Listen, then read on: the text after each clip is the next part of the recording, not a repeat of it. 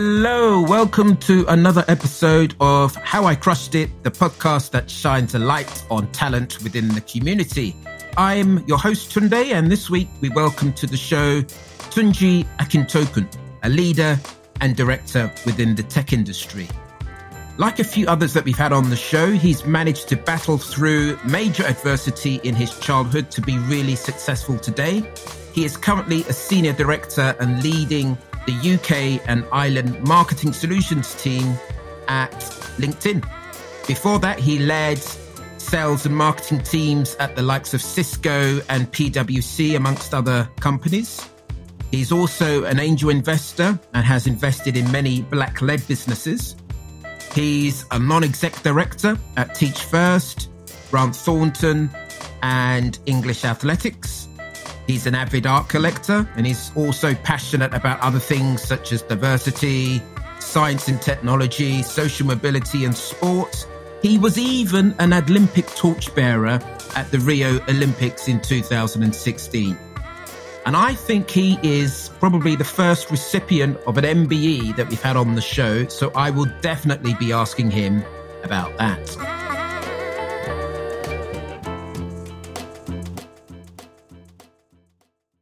Tunji, thank you so much for being on the show today. Really pleased that you we finally managed to get you on the show. People probably won't know, but I contacted Tunji probably back end of last year, and I said, "Look, we've um, bumped into each other a couple of times over the years. Would you like to be on the show?" And he said, "Yes, would love to be on the show, but can we do sometime middle of next year?" And I was like. this guy is really busy. So yeah, finally, really good to get you on the show. How, how are you doing today? Yeah, very well, actually, Tunde. Very well. Yeah, just uh, coming back from some travel abroad last week. So just getting over the jet lag, but all good. All good. And where, where did you go? I was in Los Angeles. Okay. Um, for our Global Leadership uh, Summit at LinkedIn, where I work. So, yeah, it's pretty good. Kind of gives us a uh, precursor for what's going on for next fiscal year. So we get a bit of a heads up as a senior leadership team, and then that'll get distilled out to our employees um, over the next uh, couple of months. Okay, sounds good. Sounds good. So, for people that don't know, I mentioned earlier that we, we bumped into each other a couple of times over the years. I actually did a bit of volunteering for, for Tunji when he was part of an organization called Your Future, Your Ambition. But I've read or heard recently that you've, you've since left the organization, like in terms of, you know, sort of day to day sort of management and leadership of the organization. So when did you sort of depart from the organization? Yeah, I left uh, probably around um, 2018 actually, and um, I think it's like anything um, when you're you know when you're leading any organization or being part of it and you're a core part there's always a journey and you know from a leadership perspective i'm always a great believer that you should uh, be able to grow um, your team and grow the infrastructure so that you almost make yourself redundant in that position and then it allows it to go on further. And uh, uh, Rashada Harry, my colleague at Cisco at the time, and myself, I think we, we've built it to a point where really, um, you know, to the next stage of its evolution, um, it was right for Rashada to lead that. And, um, you know, I think I'd served the purpose that I needed to do in getting it to be a sustainable business that social enterprise rather that continues to run. So I'm quite comfortable with that. Um, and um, you know, has taken it to another level. She's navigated it through, you know, the pandemic and uh, made it into a virtual event when need be as well. So um, it continues to flourish, and that's a good thing to see. Yeah, I mean, I'll, I'll include a link in the show notes, but this is an organisation, Your Future, Your Ambition, that kind of encourages you have an, an event once a year at the Emirates Stadium at Arsenal. Just encourages young people. I'm not quite sure what ages, but certainly teenagers up until maybe sort of early 20s to get well, into STEM. That, actually.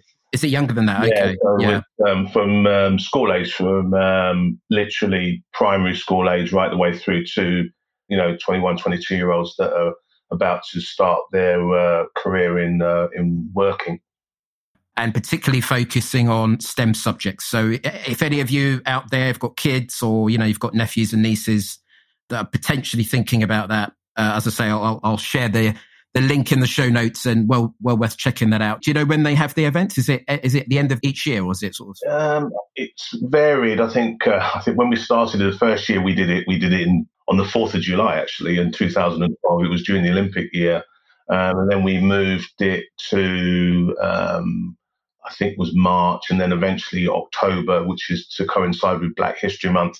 I think it may have moved after that, but um, if you go to the website, it's www.yfya.co.uk. You'll see the details there as to when they're running the next one. Well, this is about you. So I'm really excited to um, hear your journey because I think people will get a lot of inspiration from it. Um, so if you go right back to the start in terms of where you were born, where where did you actually grow up and where, where were you born? I was born in London. Um, I was born in West London, actually, at uh, St Mary's Hospital in Paddington, which is a, a fairly well known uh, hospital. I spent my first few months uh, at home. Um, my, my father was uh, a lawyer and uh, my mum was an engineer. And um, we spent a little bit of time in in our house in Ladbroke Grove. We actually lived, I still go back to the house every now and then. It was 174 Ladbroke Grove. I wish we owned it today. God, we'd be well. but um, so I was there for a little while, and then probably what was um, quite consistent and quite common during the, um, I guess, the era I was born is that I was uh, fostered. So a lot of Nigerian families that came over, or young couples rather, that came over here in the 60s, they were still doing their education or still working and, and trying to make something, but they started their families and it wasn't uncommon to be fostered. So um, I spent the first eight years of my life um, actually fostered.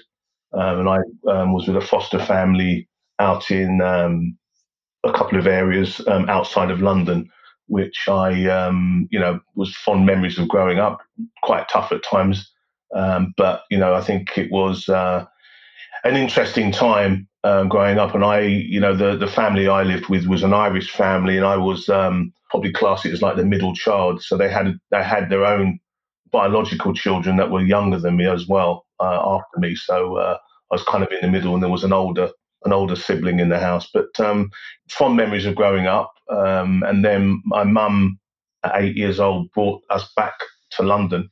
And um, I came back to London. And by that time, unfortunately, my father had passed. He was a, a sickler, he had sickle cell. And um, you can imagine back in the day, it wasn't particularly that well treated, certainly for black people in this country. And as a result, um, he had a crisis coming out of chambers in uh, Lincoln's Inn and unfortunately passed. So my mum then was um, tasked with bringing, I had an older brother and myself up um, and brought us back to London. And I then resided in Tottenham. So I spent a little bit of time living in Tottenham. Um, and luckily, I supported the red side of, of North ah. London rather than the. and um, and then from there we moved to East London, which is why I did most of the rest of my primary and then my secondary school education. So that was um, you know an interesting time. I can remember it uh, fondly. Quite a tough time. I think the the National Front was um, at that time starting to get prominence. So what? When when was this? What year? You, are we talking late seventies, early eighties, or uh, eighties? Eighties. Okay. Yeah. And yeah, it was pretty tough, you know. And I went to school in Canning Town, so uh, you know you have to navigate the the skinheads and stuff like that uh, on the mm. way home. At times, uh, I've got a few physical scars to to remind me of that. But um, nonetheless, I kind of left school at 16 with a you know a bunch of O levels, and then went on to do some A levels. Uh, alongside that, I was a, quite a, a decent athlete. But um, I guess if I just slightly rewind, because it's probably relevant, um, when I started primary school at 11, uh, sorry, secondary school at 11, um, I guess we're a bit unfortunate again, and there was, I guess, tragedy struck our family that my mother passed. So um, it was quite a difficult time because, um, you know, technically I was an orphan. Yeah. Um, I had a, uh, a, stepfather. My mother had remarried, but unfortunately that hadn't worked out. So it kind of left us in a state where um, I wasn't, um, I wasn't at home. So I spent quite a bit of time not living anywhere and, and that was probably the trickiest time of my life, I guess. I won't go into much detail of it, but it was pretty, you know, pretty hard. You had you only had a few choices in life at, at that age. You either went into care, which I wasn't prepared to do, or you, um, you know, you fend for yourself, and, and I chose the, the latter. Which, right, um, was um, interesting, but uh, I managed to get through and gone on to do my uh, my A levels and then go on to, uh, to, to study at uni. I mean, you've you've already within five minutes, you've already touched on so many different things there. I mean, yeah, it sounds like you don't want to go into too much about the sort of post your parents, and I won't I won't sort of go into that. But what I would like to explore just a little bit, if you don't mind, is just the fostering because that is something that I've personally been through. I've been through that whole process where um, you know you're fostered out to a white family, and actually, I know one or two others. I don't know if you know the actor Jimmy Akingbola. I actually know I know his brother quite well. I know Jimmy. Ah. I know I know his brother Shola very well. Yeah, we, from Jamiroquai. Yeah. Yeah. And I don't know if you. I think it was after the pandemic or maybe during the pandemic. He actually came out with a a documentary about the whole his whole experience of it. And I was just wondering, for various people, people have positive experiences of it. Others, it's quite mixed. Others, it's particularly bad. I mean, how how was your experience of it? Mine was good. I mean, it, it, it's an unfortunate thing because I think the term that came out was farming, if I remember yeah, rightly. Exactly. And, yeah. Um, and, and I and I agree. I think everyone's experience is different. I, I have to say mine was positive. Um, mm. I had a very good experience. I was with a, a white Irish family. I, I, think that probably the worst I had at school was that uh, unusually, and I'm probably glad I'm bald now, is I had um, I had a, a big lock of ginger hair, basically so you can imagine that school being black with ginger hair probably wasn't something that was uh, seen every day. So probably the worst I got was my hair being pulled, and then obviously complexion of your skin. People kind of like more curious rather than sort of you know being bullied as such. So you know once that was over and done with, people just re- realised you were pretty normal. That was it. But my I think my foster parents had more strange looks obviously walking me down the street from time to time. But I think it was an era where that was it was a lucrative business for for a lot of people to do that. And um, you know, you know, most people. I was actually, I actually had another uh, another young Nigerian girl that was living with us as well from another family, and, I, and I've never seen her again because I left my foster parents before she did. She was probably a year younger than me, um, and she was still there. And to this day, I've never you know never seen her again, and I probably never will do. But um, I I would hope her experience was like mine, which was quite happy. But similarly, I've met people that I know who have had not such good experience of it. But equally, I've got a lot of friends and, and close family friends who were friends of my parents who did something similar, who, you know, to this day are still close to their um, their foster parents uh, for those that are still alive. Yeah, yeah. I mean, there's, there's, there's actually something. Um, I think it was a Guardian article about the whole, you know, that whole era. I think it's kind of it's no longer existing now. I, I would hope, but um, again, somebody else that's quite well known. It's he's I think he's a food critic and he writes for the Evening Standard. Oh yeah, uh, Jimmy. Yeah. yeah, I can't remember his surname, but he he wrote a piece on it. So I'll send that to you. I mean, just just the last thing about that whole thing because I know it's quite personal. I mean, do you think what impact did that the fostering have on your identity back then? Because I know for me and, and, and my siblings, we can only imagine if we had stayed with the family, you know, and, and it was a positive experience, but we would be completely different people, I think, if we had stayed in that kind of environment. Would, would, would, that be the same for you? Or yeah, I think it was, and I think that was one of the reasons why my mum wanted me um, out of there eventually, because I think um, I was probably becoming too anglicized. I probably hadn't had a very good um, exposure to my culture as such. Mm. Um, one of the things I, you know, at the time it didn't feel, and you probably would appreciate this as well, is that most Nigerians that came over here were given what you would call a Christian name or an English name to help assimilate better into society here. And um, although I was born here, I always used to be curious. A lot of my Nigerian friends have a English name whether it's Peter, Michael, or a biblical name, whereas I never got one. But um, my understanding is that my my dad wanted who I had the same name as my dad. He wanted to make sure that you, uh, you know, I know my identity. So I've got no sort of English name to play with, or, or I could interchange. So, you know, I, I think that was probably a good thing. When my mum took me out, then the first thing she did actually is I went back to um, I went back to our town in Nigeria, and my mum left me there for three months with my grandmum uh, to give me a bit of assimilations, and that was probably a good thing. So I, went back to Ilesha, um, spent three months there, got spoiled by my grandmum, and my granddad who was uh, still alive then, and um, it was a good time. You know, at the time I felt I thought I was going to get abandoned there, but Mum was just back here. But when she came back, I think that gave me uh, a little bit of grounding as to who I was and my identity. I learned a bit more about my family, and you probably know this, and we've had this conversation. So my my mother's maiden name is Mackinday, you know, so I, I know my family there, and I know my father's family, Akintokun family as well. So I think that's that's been quite important, and I think having that grounding early meant that I didn't really lose that sense of identity, even when I came back and we lived in East London. Growing up, I had a very good balance of friends and um, you know people around me that ensured that you know my culture was intact. And I think um, by the time I got to my mid-teens, I was kind of comfortable of who I was. Probably, maybe didn't um, you know I, I didn't speak Yoruba at all at the time. I understood it relatively well and still do now, but I don't speak it as well. But in terms of most of the knowledge and history of Nigeria, I think as time went on, I wanted to know more.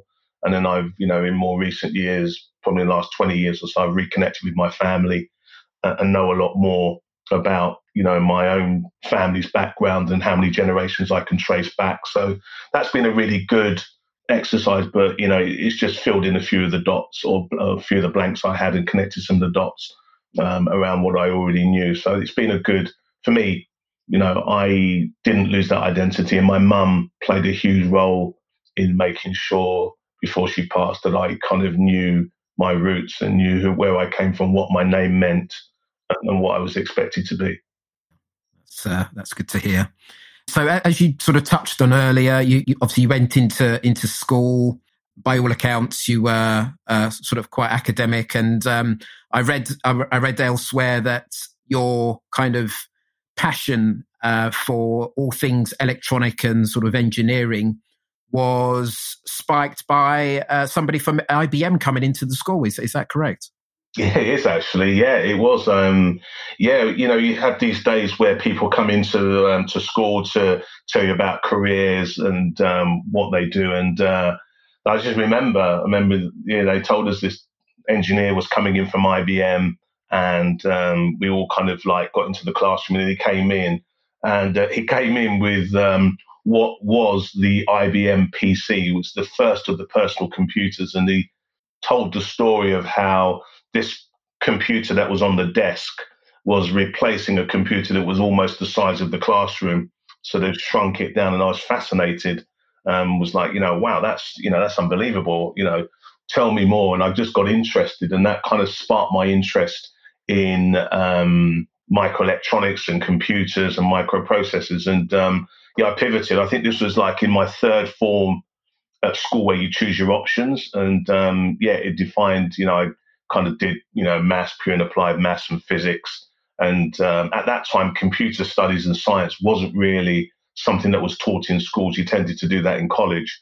So um, when I left school, I did both. I did um, I did a BTEC in microelectronics alongside my A levels, um, together because that gave me the practical experience of understanding how that worked. And yeah, I loved it. I, you know, I loved tech. I loved um, microprocessors. You know, I studied microelectronics. I did software engineering after that, and um, yeah, started my career as a as a um, as a designer, a hardware design engineer, um, and it was like my dream job. So I, I loved doing that for many years, and even to this day, I mean, you know, I don't fiddle around with it as much now, but you know, things like Raspberry Pis and stuff like that, and a bit of coding is great to to kind of get into.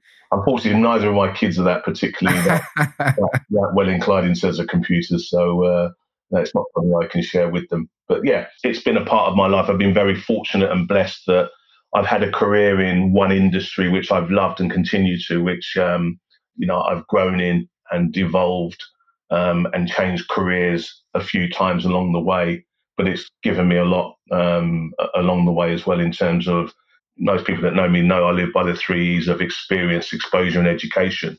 I think it's given me all of that in in, in abundance.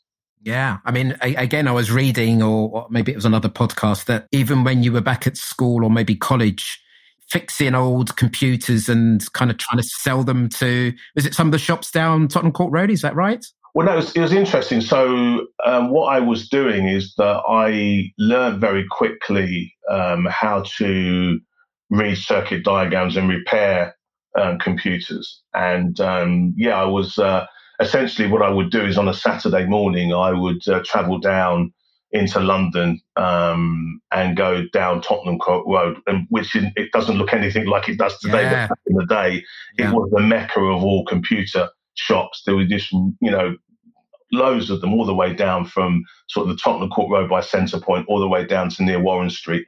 There'd be loads of them, and um, I literally used to go in there um, in each shop one by one, saying, "Have you got any faulty computers you want to repair?" And um, I'd take them all, and then I'd take them back, and then I'd repair them, and then bring them back the following week. And uh, funny story, I remember the first time I went back, and I was quite proud of myself, rubbing my hands, and uh, I went into the first shop. It doesn't exist anymore. It was called Rother Cameras, and the gentleman that owned it was Jeremy Rother, who was actually was a camera shop that had moved into computers. And I remember going in and saying to him, "Right, I've got all your, um, you know, your repaired computers. Can I have some money, please?" In the typical Homer Simpson style. And uh, he kind of turned round and said to me, "Well." Can you give me an invoice, please? And I'm like, what's an invoice? You know, I just want my money. And it's like, that doesn't work like that. You're going to have to have a company and get yourself set up. So I literally had to go into a bank on a Monday, I remember into a Barclays and so I need to open a business account. And then I got myself a, um, in those days, invoices, you just bought an invoice pad with like carbon paper in it, Ah, with yes. numbers on it. And I literally wrote them all out and had to go back. And then, you know, I had to learn then about, well, the fact is they don't pay you straight away. It's like, well, you know, what are your terms? 30 days, 14 days. And I'm like, no, I need the money now, please. I've done the work. it was like, nah, it doesn't work like that. So I learned quite a lot about business very, very early.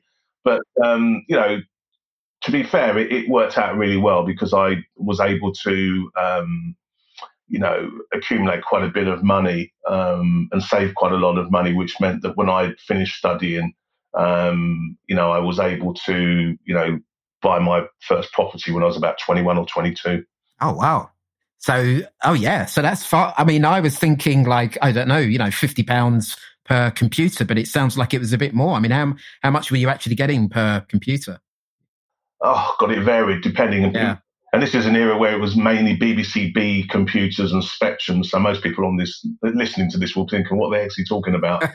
um, Spectrum QLs and stuff like that. Um, so it was a long time ago, but um, yeah, I mean, I when I bought my first flat, I was able to put, you know, and this was in an era where you only had to put down a five percent deposit on a flat, and um, I think if I remembered, I, I put down like about sixty percent of the value of the flat down from what I'd saved, so I didn't do too badly. So Great.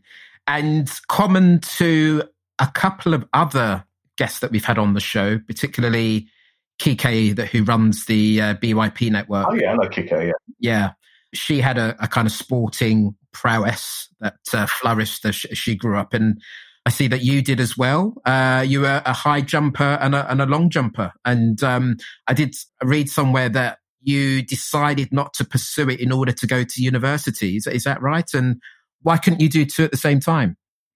Um, it was quite hard actually. It was, it was on a practical level in that, um, and it's still to this day. And I've you know been a, a board director at England Athletics. I see it very clearly. Is that you know there are blue ribbon events where they attract much more support and more money, and uh, and you can get more sponsorship.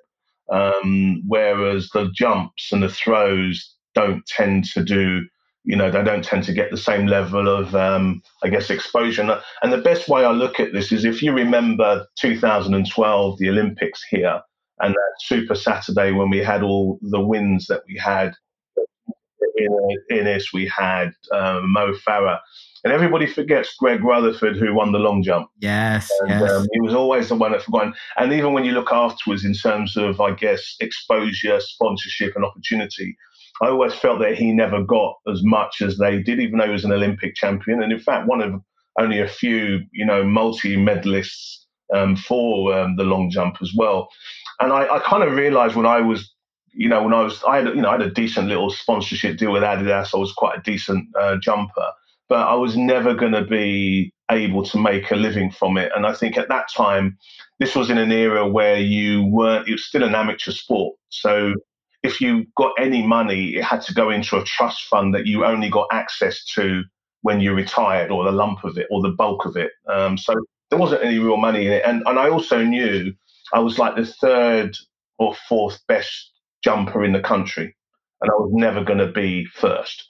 So you know, I knew that I wasn't going to be able to um, you know make a living, or it wasn't something I was going to do. I loved it. I was passionate about it, but my education was always a priority. And then when I started, um, know, it was just too far. I, you know, when you're when you're a specialist jumper, the the specialist um, area was actually the Crystal Palace National Sports Centre as it was then, and it was going to be a something like a two and a half hour trek one way, so five hours a day round trip travelling to get there, and um, I had to do that at least four times a week minimum to make sure that you know I was at a standard that I needed to, which was actually impossible to do that while you're studying.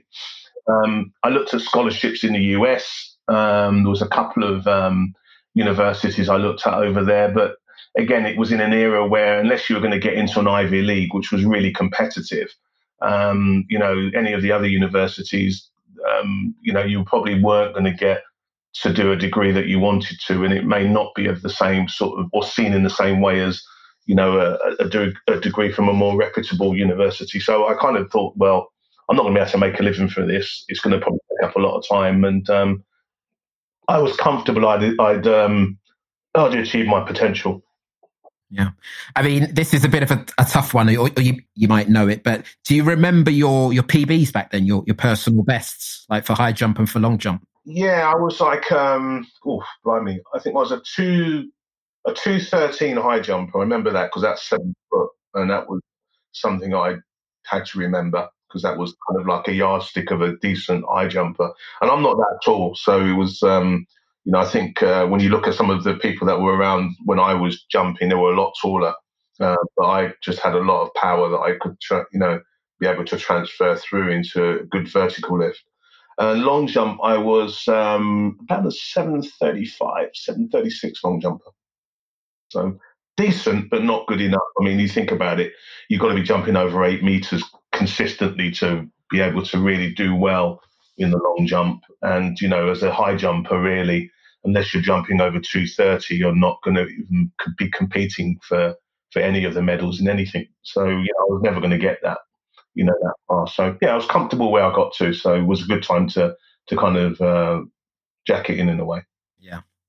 And then, as you say, you went to South Bank University to study engineering. How did you find that there? I, I, I, I know kind of a couple of people that went there, and uh, because it's so central, you get the best of both worlds, don't you? Get the you get the nightlife, but then you also get the um, you know it's a, it's a good university as well. So, how did you find it there? I loved it. I loved it. Um, I had a good time there. Um, I think yes, it was in London. I knew that I needed to be in London. I mean, I wouldn't, you know, certainly my children as they approach university age, I don't want them to study in London, not because the, the universities are not good. I just want them to have a an independent life on campus outside of London. So I didn't have that choice. So for me, it was that was the choice. Um, certainly for my masters to do that. So yeah, I, I, loved it. I, I think um, to this day I'm still involved with South Bank. My charitable trust provides the um, the sponsorship prize to the top diverse student in engineering every year. Um, and yeah, I've been involved um, with the university since I've left there. So yeah, I, I think it's a great place for diverse students, um, people that sometimes don't always get the opportunity elsewhere for whatever reason. Um, I think you know South Bank's a very accommodating one. I've got you know I've got a real soft spot for South Bank and also for Birkbeck um, which um, allows you to study in the evenings. Because I think that's for me when you're not, you know, when you're from an unconventional background or you've got other things going on, and when you need that flexibility, um, then you know I felt that um, those types of universities offer that for people that may not be able to just do a straight full time degree or need to work or do something else to to support themselves. Yeah. So you, you, you, get your degree, graduate, and how, how easy or how difficult did you find getting that first kind of graduate job? um, uh, yeah, hard. I mean, you. I'm sure you hear lots of people will say that they've got to do squillions and dillions of, um, you know, uh, applications before they get there. And yeah, I was probably no different. Um, I had a lot to do. My dream, my dream was to work first to get on the IBM graduate program, and um, yeah, it was very competitive. I remember there was probably about two and a half thousand people that applied. I got down to the last fifteen, and they were only taking on ten, so I didn't make the cut. So I was a bit gutted at that point in time, but that that was fine. I went on to do a couple of other things, but I ended up getting my first job um, as a result of I was the only applicant who was prepared to move outside of London with the company. So they were based, um, if you remember right, they were based on the Old Kent Road, um, and they were moving to Redhill uh, within about two or three months. And I think everybody that went for the job was like, "Gosh, no, that's too far. I'm not moving out there, or I'm not prepared to commute out there." And I was just wanted a job, so um, I kind of had a rough idea where Redhill was, and then um, uh, that's what I did. So, um, and in fact, it dictated where I bought my first place actually, okay. uh, which was actually in South London on the main line that went down to Redhill, which was the main Brighton line. So I ended up buying a my first place in um, South Norwood, so uh, which allowed me to get to East Croydon very easily, and then out to Redhill. So that yeah, that's that's why I ended up doing it. Um, I was quite fortunate actually. Um, a, a close friend of my mum also lived not too far, so I had a little bit of um, support um, around. But yeah, that was probably the main reason. So I, I worked there for about um, probably two or three years, maybe a bit longer. Um, and my dream was always to get into a big kind of um, tech company. This was a smaller company, but very entrepreneurial. They were probably one of the first companies to start um, jumping onto the Taiwanese market of cloned IBM PCs. So um, they got in really early. The, the guy that ran the company was very entrepreneurial. He had made massive contacts out in Taiwan and he bought back all the parts. And we used to um, build the computers. So that's how I started out. And I did that for a number of years, learned a lot, and then eventually moved to a larger company, which was, oh gosh, ended up being an IBM system house. I did a lot of IBM work, but it was actually a company called Granada when I joined. And Granada used to be part of Granada TV, which doesn't probably exist today. But they had a computer arm, and that got then sold off to a big American company. Uh, and that kind of started my love of working for American companies. So um, I worked as a service engineer repairing computers all around London, then out in the southeast, and then eventually moved into you know much bigger American companies, um, which got me kind of traveling a bit to the US quite a bit, and then I lived out there for a bit. Then I came back, um, and then I eventually ended up at Cisco, which was probably the, the start of the internet. And I remember at the time I was kind of consulting and um, discussing the fact that the internet was coming along and you'd be able to do all these things. And I guess Cisco were just at the, I mean, they were founded in 1984, but they were building all the infrastructure that the internet was being built out on. And I just I remembered um, working for a company where we resold the products, and I just met a lot of people that worked at Cisco and thought I'd love to work for that company. And um, I remembered I, I applied to work for them, and I think it was in 1996, I think. And I went, I, I applied there to work there as an engineer, as a, a customer engineer, so like a pre-sales consultant. And um, I almost got the job, and then they realised um, that I worked for a Cisco reseller. And, and to be fair to Cisco, they have a real golden rule that they don't take um, employees from their partners who service them. So um, they only found that out after they were about to offer me, and they they didn't take me on. But luckily, about two and a half, three years later, um, I managed to get in via a different route, and um, yeah, spent quite a bit of time at Cisco, nearly 19 years. So, yeah. Yeah. I saw that. I saw that. And what led you to make the move from, you know, the engineering side to the sales side? Did you make that leap within Cisco?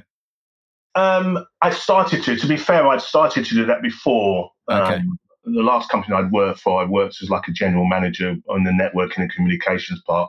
So I'd started to get more of interest, and in fact, it was the company before that I'd made the transition. And um, I was working as a pre-sales consultant, and I just realised that the sales guys were earning a bucket load of money, uh, and they and they weren't that particularly that great at selling or, or knew the product that well, and I knew it a lot better, and I just kept moaning. And I remember um, one of the sales directors there um, saying to me one day, like, put up or shut up. Because I kept saying I could do your job with my eyes shut. And then he said, no, come on, well, why don't you come over and be an account manager? And uh, and I think, you know, the, the, the ego got in the way then. I went, of course I can. Right, I'll do it. And then suddenly, like about two weeks later, I was an account manager. And I was like, oh. And then it was like, suddenly my salary, my base salary went down quite considerably, and I was on like commissions, and I had to kind of sell basically. So, uh, but you know, it didn't take me long um, to kind of get into it. So I got a bit of a taste for it, and then I gradually moved up to be become a sales manager, and then um, you know I was leading our comms and networking division, um, which I had loads of consultants, marketeers, um, salespeople working for me. Um, but then when I went to Cisco, and this is probably one of the things I take from when you're in a job, you know, be comfortable to take lateral moves. So I almost went backwards. So when I joined Cisco, I was that I knew that it was going to be a great place for me career wise. I took probably two or three steps back to become an account manager again. So um, and I was happy to do that because I knew it was the right company and I would thrive and grow. And, and I did. And I did quite quickly. I think I was an account manager for maybe a couple of years. I was global account manager of the year, which was an amazing feat to get. And then quite quickly moved into sales management and, um, you know, just had a tremendous career there, to be honest. Um, you know, it, it led me to, you know, to lead teams across all of, you know, Europe, Middle East, Africa, Russia, um, and you know a lot of you know traveling, a lot of you know, leadership roles. Um, and, you know, as the business grew and Cisco grew, I was able to, to grow with it. Um, and people often say, God, nearly 19 years at one company, that's a long time. And I said, yeah, but I probably had eight different jobs. So if you kind of chivvy that up, I'm probably doing one job every two, two and a half years, something like that before you're moving on. And that was one of the great things is that you were always encouraged to kind of grow and evolve and move on. And if you've got that scope to do it within the same company, then you, you know I was happy to do that. And uh, you know they you know Cisco you know was able to provide a lot of great education along the way. I've got to study at some great business schools in the US, and yes, I was I was quite happy with that. Yeah, I see that you um you studied at Stanford and, and Wharton. So I mean, just you know, top tier sort of business schools. You mentioned about being the global account manager I don't know if you remember, but how many sort of people were eligible for that award? And was it purely based on numbers, the fact that you won that award that particular year, or how, how did you Numbers is one part of it. I mean, yeah. as, as, always, as a salesperson, that's one of the, the uh, but it's also your behavior and the other things that you do from a leadership perspective. I think at the time when I was there, I think we had some like about 23, 24,000 salespeople. But in the area, that category I was in, there was probably about maybe 2,000 people that were eligible. Um, so you know, to, to be able to to to get that recognition. I think the scariest thing is, and it's probably one of my favourite pictures. Our CEO at the time was John Chambers. So um, and and Cisco because it had so many employees, salespeople, they always had to host their sales meeting in Vegas because it was one of the only places that you could actually cater uh, and uh, accommodate 25,000 salespeople.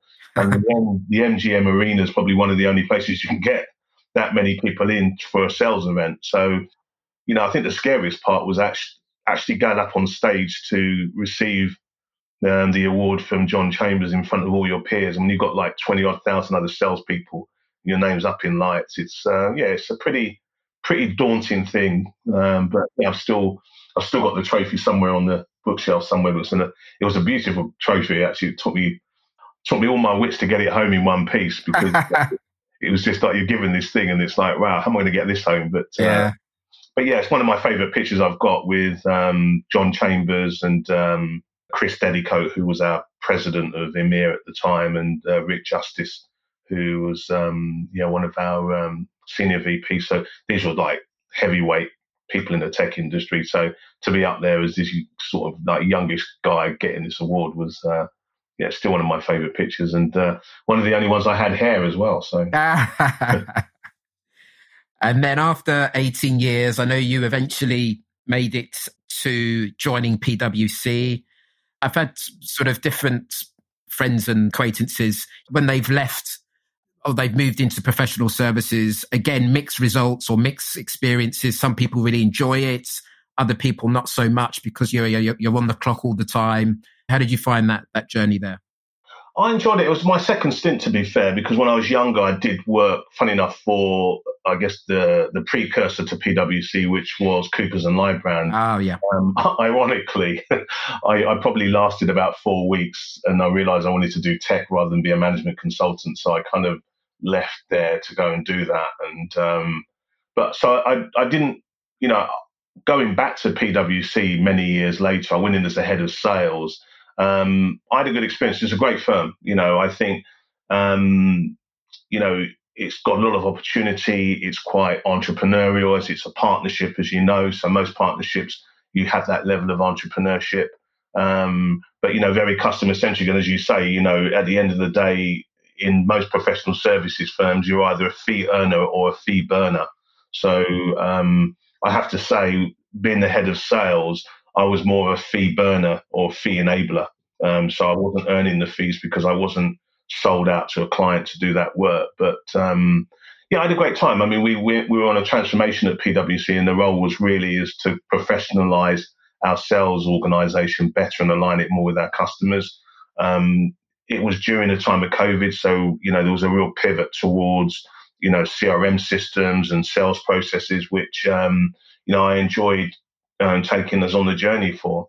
But I think the the one observation I always say about um, professional services firms is that you know to be successful and certainly to get to partner level, it's it's kind of like a lifelong commitment. Um, I, you know, I always say to people, um, the professional services industry is fabulous if you join as a graduate or through an apprentice program at the start and you work your way up if you if you've got the you know the the um, the time to do it. You've got a lot of people in professional services that have been there for a long time, and then eventually, hopefully, as you get towards your forties, you become a partner, which is you know you, you're taking you know profit uh, from the company, and it becomes um, you know significant.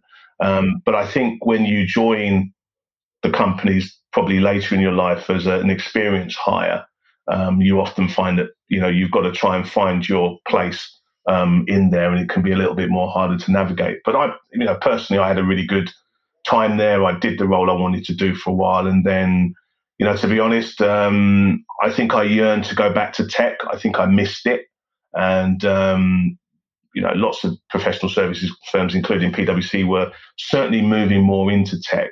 But I guess I just preferred that kind of West Coast vibe. I think one of the challenges with professional services, they're quite regulated, certainly on the audit side. So there's probably a lot more rigor and process. Um, and, you know, that opportunity, certainly at the lower levels below partner to be more entrepreneurial are probably not as, um, not as easy to come by. So I was quite fortunate and um, got headhunted by LinkedIn and um, it was an opportunity to go back into tech um, and and um, I was uh, I was happy to do that, but uh, still got a lot of time for for the firm, you know, and um, you know, love working with them. They're a client you probably see online that we've you know done quite a lot of work recently um, this earlier this year with um, with PwC around their new equation campaign. So you know, they're you know, it's a place that I had a good time with, um, and you know, I left well, which is always a good thing. And as a result, I think it's testament that I've still got a lot of friends there, and we still do you know great business with them where I am now. Yeah, definitely want to touch on on your time at uh, LinkedIn as well. But I, I know you you were just finishing off talking about PwC, and I, I think around about the same time, you actually was awarded an MBE about 2018, I think it was. And it was during that time, actually, literally, ironically, it was probably days after. I think I left Cisco on the 31st of December 2017, but I already knew I was going to get awarded because you get told about a month before. So it was almost a bit, it was a bit of a weird feeling because you kind of, I'd left Cisco, which is a big part of my life. I joined a new company, and then literally that week I joined them. You know, it got announced that I'd uh, got an MBE, so it was kind of a bit weird in a way. But um, you know, that's how the, you know, that's how things kind of fall, really. Yeah, and what, was your what was your emotions in, in, in hearing the news? Because I know for certain people in the black community, they have mixed feelings about you know those kind of awards. You know, Benjamin Zephaniah is, is the one that comes to mind. But how did you feel about it? But people that know about it, one, one, it's one of those one of those awards that you have nothing to do with. So you know, it's uh, it's a long process. You don't actually submit anything. Somebody has to do it in secret on your behalf. Um, and I only know that because I've had to write letters of recommendation for other people that have been put forward for awards. So I know it's not something I had any idea about. And the irony of it is, is that, and, and I respect the fact people will have different opinions on it. My opinion was that I've not put myself forward for it, but it's more about what the award's for and what it stood for for me in terms of the work that had been done. And people often don't they, they obviously see what it is an MBE and they think empire and all that, and I get that, and I, and I totally respect people's views of not taking the award on that basis.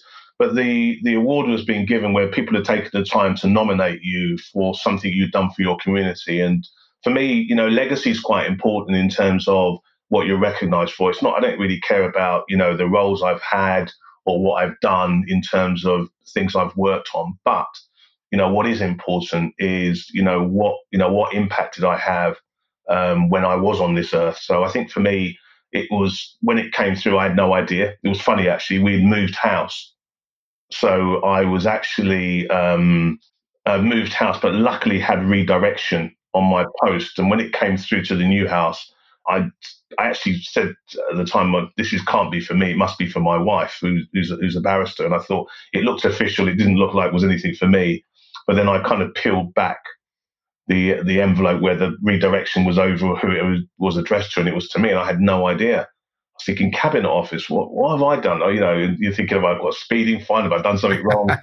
so it was that bit of curiosity at first, and then um, then I opened it, and then it kind of gives you it's kind of like kind of weird language they use the way in which they're telling you you're going to be awarded. And I think Theresa May was prime minister at the time, so it was like, you know, Theresa May wants to put you forward for this and it goes off somewhere else. And then you have to say yes or no. And um, yeah, and then you're sworn to secrecy, really. So it was kind of ah. a, so I think I got told maybe beginning of November.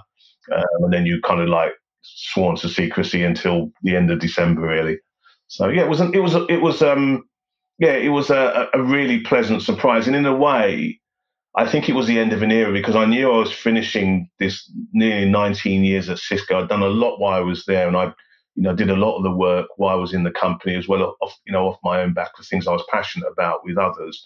And uh, you know, it felt like a nice bit of closure for a period in my life that you know I'd done a lot. So I, you know, I was quite comfortable with it. But you know, equally in my, in my own friendship groups, uh, you know, I've got friends who were like, "I can't believe you took it," and um, you know, and I get that. And um, but for me, it was look, you know, it was for what I did, and you know, very specific. And I always say to people, as much as you may say empire and that, it's for what you stood, what what it was for. And as I said, for my for me, it was representing our people in terms of the work we do to make sure that we get more people like you and I into science and technology. So, you know, if that's what's left, there's a stamp to say that's what it was for. Then I'm happy with that.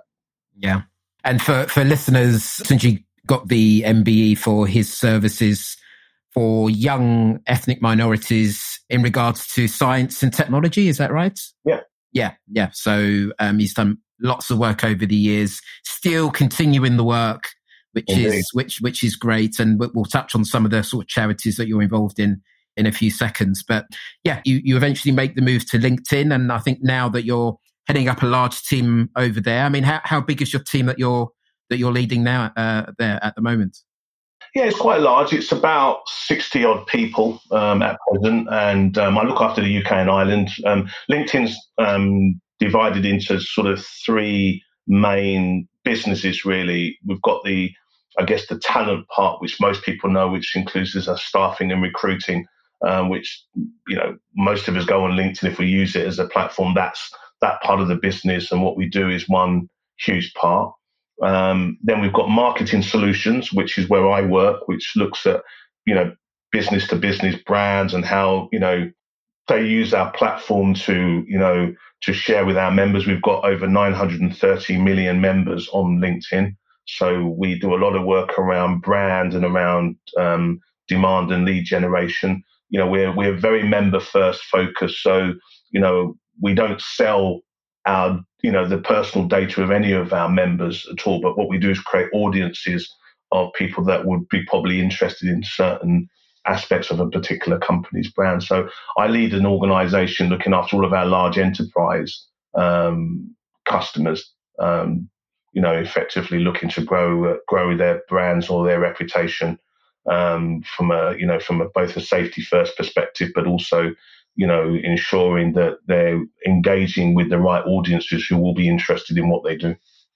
Um, and uh, yeah, I'm, I'm, loving it. You know, it's you know almost coming up to two years after the summer that I would have been here, um, and it feels like a third career because um, I've never really done marketing before. Um, so I've always kind of had people that I've worked with who are marketeers. So the last year's been great because I've had to learn a lot. Um, I've got a lot of experts who work in my teams who know a hell of a lot more than I do. But you know what I've found is that you know being able to know what's in the mind of motivating a uh, a CMO has been something that I've um, I've really enjoyed learning. So it's been you know I've thrived on it um, and continuing to learn and enjoy it. And so yeah, it's you know it's a fabulous company, and as you probably know, it's owned by Microsoft as well. So um, you know we've got um, you know a lot of expertise within the organisation that we can leverage from.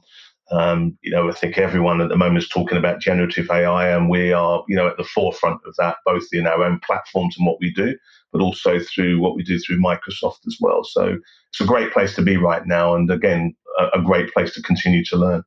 Yeah, yeah. I mean, Tunji, you, you clearly done so much over the course of your career. You continue doing so much as well. I mean, we are kind of running out of time, but I know just some of the other things that you're involved in. You, you, you mentioned you're an art collector. You're a non-exec director on a number of boards. You know, um, English athletics being one. You've been to business school a couple of times, and I think you're an executive coach as well. Have you finished with that, or are you still you still sort of studying? Yeah, I'm just about finishing off. I've uh, okay. I've my education last year, so I'm just submitting my coaching stuff to get accredited. So yeah, I should be a level seven exec coach probably by the summer, if if not before that. But so yeah, I'm looking forward to that later to do a lot more coaching. I've been doing it informally for years. But yeah, I think you know, yeah, I've got a lot of interest, and I think that's one thing that you know, if anyone's listening, I've probably been um, very intentional about is to not just be defined by one particular role or an industry. I've always had lots of interests um, since I was young. Literally, I was I, I, had a very good mentor who asked and told me um, that I should consider how I um, be a look. I wouldn't say a polymath, but certainly have more interest to me than just you know technology um, uh, at the time, and I and I deliberately looked at different things. He gave me some really good advice, which I took um, certainly around business, but um, one of them was art. Um, and um, he had a very simple um, philosophy: is that he always said that he goes, he goes, learn and invest in art because he will always outdo the stock market. And um, I learned a bit about art, and then I realized very quickly that the artists I like, my favorite artist is Salvador Dali. I love surrealism. Um, and I realized very quickly that I couldn't afford it. uh, so, but what I did stumble across during my travels is that I realized that um, I loved African modern and contemporary art. So, yeah, so I started collecting about 30 years ago and uh, built up a decent collection, which um, is still ongoing. I bought a nice piece last month when I was in San Francisco. So that, that journey continues. And yeah, when I get a chance, I talk about it. I've done a couple of articles for Artsy and been featured in the New York Times um, and bits and bobs like that for, for different pieces. So that's something that's certainly been of interest. I've been an angel investor for many years, so um, yeah, I've got quite a few invest- investments. And again, one of my golden rules is that I I really only invest and I have only invested from an angel perspective in um, black businesses. So um, that's something that I'm quite proud of in terms of, you know, if you're generating wealth or income that can be reinvested, then invest it in your in your own people. So I've been very intentional about that. And you know, I've got a, number of good investments with with uh, companies. Probably the ones that are more well known um, will be probably two. One is with Chuku's, which is a Nigerian tapas restaurant, the first, the world's first Nigerian tapas restaurant. So I was one of the original investors there and uh, probably one more recent. And actually, somebody that's been on your podcast is Claudine Adeyemi. Oh, so you've, you've invested in her business? Yeah. So, oh, brilliant. Okay. Businesses along the way. So Early Bird, which is a an yeah. AI onboarding company. So I've invested in that. So there's a few, um, to say the least, over the years that I've invested in because I do believe that you know we've got great talent. And someone like Claudine's a great great person because you know I've mentored her for many years, and um, it's been a delight seeing her journey. So.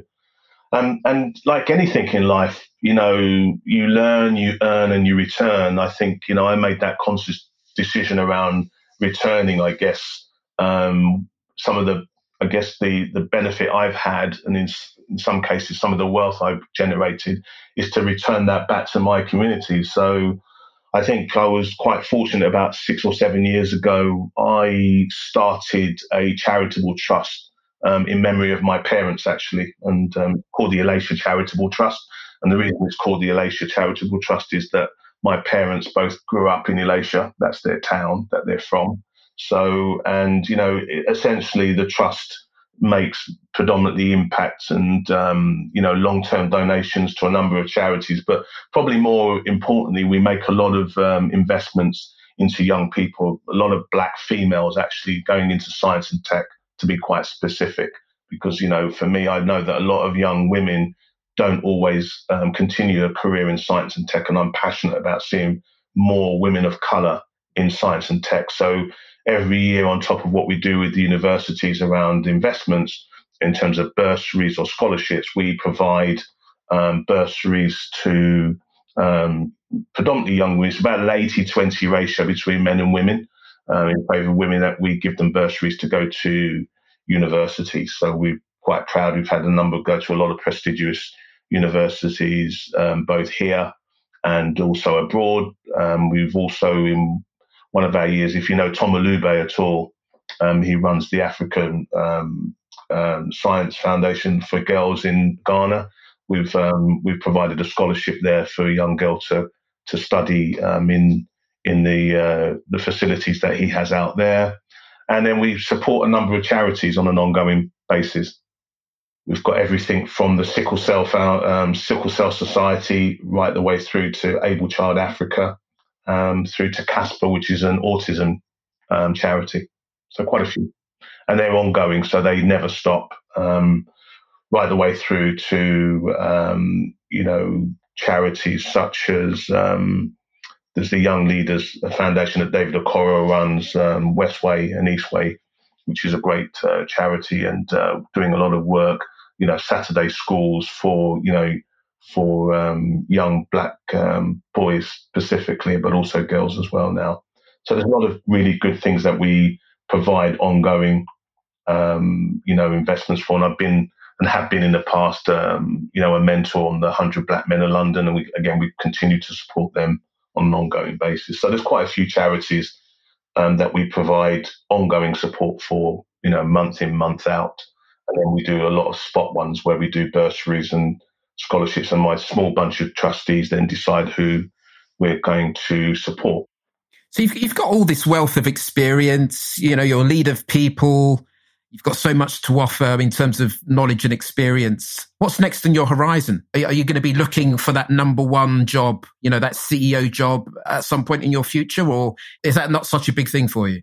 No, not a big thing for me. Okay. No, no, not at all. Um, I'm happy with the job I've got now, and um, you know, I guess next phase, if when when it gets there, will probably be a portfolio um, of NED positions, which I'm continuing to build on, and then doing a bit of um, exec coaching. So that's kind of what will be next, whenever that comes, whether it's in the next five or ten years or whenever. But um, you know, for the next um, for foreseeable future, I'm loving loving what I'm doing at LinkedIn, loving the role. Still lots to learn. And um, I think having that balance of a great corporate life um, coupled with some great angel investment to get involved in and the charitable trust work, um, you know, continues to keep me sort of motivated. And then the rest of it's really just getting my um, my two uh, teenagers through into uh, further education and then you know getting them into adulthood. So the first one of those will get to be an adult this year, and then the other one's not far behind. So that's kind of like the what's next, really. Yeah, I see that you're. I'm not sure if your eldest or your, youngest, but she's a she's an athlete as well. Yeah, yeah my uh, my eldest daughter's a sprinter, so she's yeah. Yeah she's doing pretty well. Good luck to her. And just one one final sort of question that we ask all all guests. Um, how much of your success do you think that you've had over the years? How much do you think of it? How much do you think has been down to either luck? Has how much of it has been down to hard work, or how much of it is down to to talent? If you had to choose one out of the three, what, what would you say has been the biggest contributor to your success? Probably none of them. Probably, probably sponsors. Right. Okay. That's an interesting take. That's the first time somebody said that. What, what do you mean by that? So, I'm great. I mean, yeah, we often talk about the role that mon- mentors and sponsors um, and coaches play in in your career in life generally, actually. But sponsors, by far, for me, was one. They're the people that advocate and talk about you when you're not in the room to the people that often matter where they're in that place, and that's something that I think has played um, the biggest role in navigating me. When I look back at those inflection points in my career, um, or when I've moved, they're often down to advocacy. And um, I think when you've got advocacy for people that are in a position to make a decision and they and they've seen you in work and they've seen you in action where they think, yeah, that's a good person to invest or to to um, to put some time into or give an opportunity to. Um, that's for me has been probably the you know the number one area. And then you know sometimes it's a bit of luck and certainly the hard work because you still got to do it. Once the door's been opened for you, you still got to go through the door and perform. But it's getting the opportunity in the first place and that sponsorship, which um, I try to do myself um, for others coming through, is to advocate. Um, you know, as you've probably seen on this call, there's a number of people I've named called out because that's that's the best thing you can do is to advocate for people so that more people understand what they're doing and and take an interest in what they're doing. So great, excellent. Well, Tunji, thank you so much for all of your time, all of your wisdom that I hope people take away. You're welcome. And um, commiserations, because I you did say right at the beginning of the podcast that you're uh, you're an Arsenal fan. So commiserations with what's happened over the last two weeks. What what are your feelings about it? Well, you you you said that I said that. I didn't tell you I was an Arsenal fan. You've you've decided to tell everybody that I am, but I am an Arsenal fan and a proud one. So you can rub that in. But, um, but look, I'm I'm I'm happy with the season. Look, if you'd asked me at the beginning of the season, you know, and everyone keeps saying you bottled the league and everything like that, but actually, look, if you'd have said to me at the beginning of the season, you're going to come second, you're going to challenge for the title, you've got Champions League football, would you take it? I would have bitten your arm off and said absolutely. And yeah, I'm happy where we finished off. And I know a lot of other people will say, oh, you lost it and all that, but you know, I'm I'm happy where we are. And uh, as a as the the other side of um, the other side of uh, North London, um, as I always say, mind the gap. I think that gap is sufficiently large enough where then they probably won't even be getting Thursday night football by the looks of it. So, yeah. Well, there we go. Tunji, thank you so much for your time. Pleasure, Tunde. Thanks. Thank you so much to Tunji there. We didn't quite have time to get into all of it, but my gosh, hasn't he done a lot in his life? And in fact, continues to do so much as well. He is putting all of us to shame.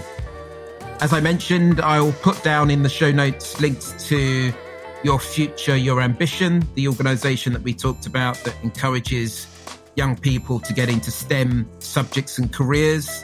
And also for anybody that's interested to know a little bit more about fostering or farming, as, as Tunji called it, that took place during the kind of 70s and 80s, there's an interesting article in the Guardian that I'll uh, put in the in the show notes as well. So you know, do check that out.